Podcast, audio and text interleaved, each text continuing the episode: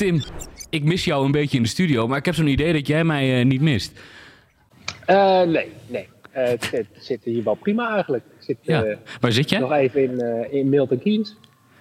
Dus, een half uurtje rijden van, van Silverstone af. Milton Keynes is natuurlijk ook de plek waar, waar veel Formule 1-teams zich vestigen. ja, eigenlijk wel een heel typisch, pittoresk en rustig Inderdaad, lijkt net of je daar een huis hebt gekocht of zo. Je zit er lekker in de tuin, man. Hey, maar over dingen zien gesproken in Engeland. jij hebt wel iets heel gaafs gezien, begreep ik. Aston Martin fabriek? Ja, ik, eh, ik was even benauwd dat ik uh, die trip zou missen. Want ik was inderdaad uh, namens nog uitgenodigd om, uh, om de Aston Martin fabriek te komen aanschouwen. Um, zij hebben natuurlijk een hele nieuwe fabriek opgeleverd. Het ligt pal naast het circuit. Ze zaten daar natuurlijk al, maar onder leiding van Lawrence Stroll hebben ze gewoon een hele nieuwe fabriek opgezet. 200 miljoen pond ging dat geloof ik om. ja, dat is wel indrukwekkend om te zien. Kijk, ik moet zeggen dat ik niet een referentie heb van andere fabrieken, want ik loop niet dagelijks een Formule 1 fabriek binnen. Maar het is gewoon het hele gedachtegoed erachter. Ehm, de hele productielijn is eigenlijk in de benedenkant van de fabriek. Van, van de kleinste stapjes tot aan de grootste stappen is het eigenlijk helemaal in lijn, in lijn gezet met aan de bovenkant dan eigenlijk alle communicatie, marketing, finance afdeling. Uh, dus ze hebben nu gewoon alles bij elkaar zitten waar ze dat voor, uh, voorheen in verschillende afdelingen hadden zitten. Zit dat nu gewoon allemaal bij elkaar en, en dat maakt het een stuk efficiënter. Ja, als je daar bent, wat mag je daar eigenlijk allemaal zien? Ik bedoel, wij spraken toen Rudy van Buren, die vertelde over Milton Keynes. Nou, het is allemaal best wel uh, secluded. Je mag niet zomaar ergens naar binnen lopen. Maar, hoe, gaat, hoe gaan ze daarmee om? Heb je een gids die zegt van, nou, hier moet jij even stoppen en hier mag je niet meer door? Nou, kijk, ze hadden op zich natuurlijk gewoon de dingen afgeschermd waar, uh, waar je de details gaat vinden. Kijk, zij waren natuurlijk net ingetrokken daar. Uh, dus de aankomsthal, daar mocht je, mocht je mooi nog foto's maken. En eigenlijk op het moment dat je de fabriek inkwam, dan kreeg je een sticker op je camera. Zodat je in ieder geval geen foto's kon maken. Dus van binnen heb je ook helaas geen foto's. Um, dus, dus ja, het, is vooral kijken naar, naar de onderdelen die ze aan het maken zijn. Maar voor de rest moet je het een beetje doen met uh, fotografisch geheugen. Want ja, qua foto's zelf mag je niks maken. Daar zullen nog wel beelden van verschijnen van uh, Aston Martin zelf. maar ook daarbij zullen ze heel beperkt zijn in wat ze naar buiten brengen. En, um, kijk, ze komen natuurlijk nog met een nieuwe windtunnel. Die wordt op dezelfde locatie ook, ook neergezet daar. Dus ja, ook daarvan zal je alleen de bekende beelden te zien krijgen, zoals, de, zoals die ventilator en de, en de grote ruimte, zeg maar, die iedereen laat zien. Maar uh, de, de, de, echte details laten ze natuurlijk niet zien, want ze gaan de concurrentie natuurlijk niet wijzer maken dan, dan ook.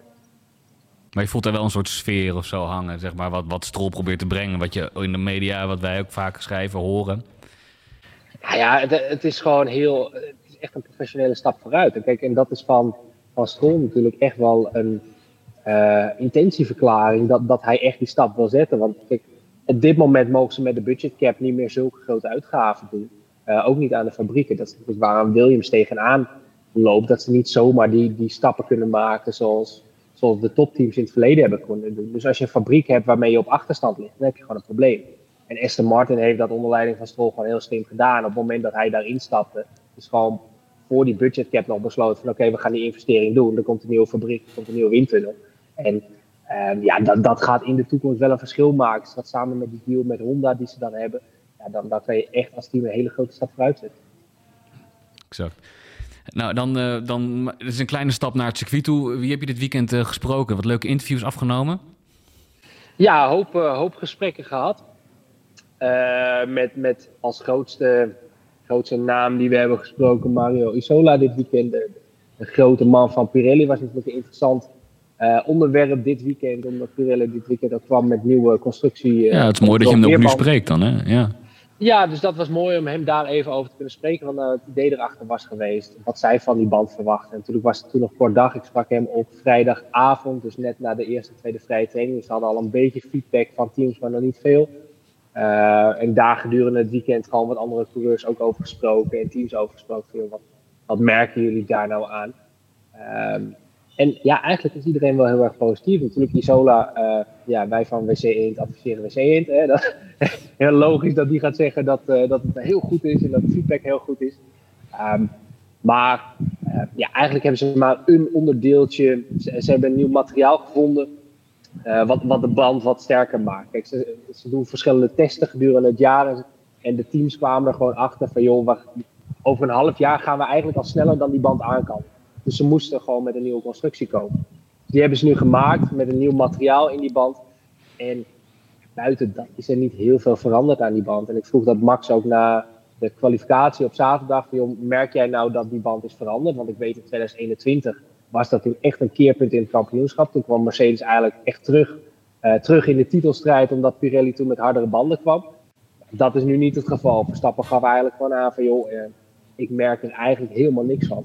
En dat is wel een, een consensus die je, uh, die je hoort over het hele paddock.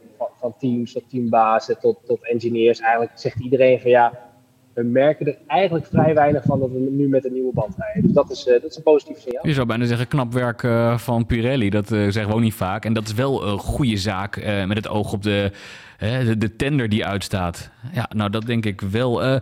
gaan we toch naar de race? Zijn we bij die banden? Ik had een beetje het idee dat het op een gegeven moment ook niet meer zo heel veel uitmaakte welke band je er nou onder schroefde. Die hard ging lang mee, maar de Vries ging heel lang op die soft. Uh, heeft dat te maken met die nieuwe constructie van die band? Weet ik niet. Uh, dat was in principe ook al wel het geval toen we met, de, met deze set aan banden reden in, in Bahrein, in Barcelona. Zeg maar de, de, de zwaardere circuits voor banden rijden we natuurlijk altijd met, met de hardere banden. Uh, dus dan zie je dat wel vaker. Wat wel verrassend was, is, is de werking van de harde band dit weekend natuurlijk. Dat, dat was heel opmerkelijk. Zeker als je zag hoe uh, hoe Norris en Piastri zich staan, die hielden ten opzichte van, van de zachte banden van Hamilton. En ook Verstappen, want ook Verstappen had natuurlijk last uh, van bandendegradatie op het eind van zo'n korte stint. Ja, dat, dat was wel opmerkelijk, dat die collega's daar zo goed, goed mee om konden gaan. Um, dus, dus dat zegt misschien iets over hoe, hoeveel beter die banden zich kunnen houden. En misschien dat er daardoor ook een minder groot verschil is tussen, in, in pace tussen de verschillende banden. Um, maar, maar nogmaals, een heel groot verschil vergeleken met de vorige bandencompound of de bandenconstructie die ze toen hadden, is er natuurlijk niet.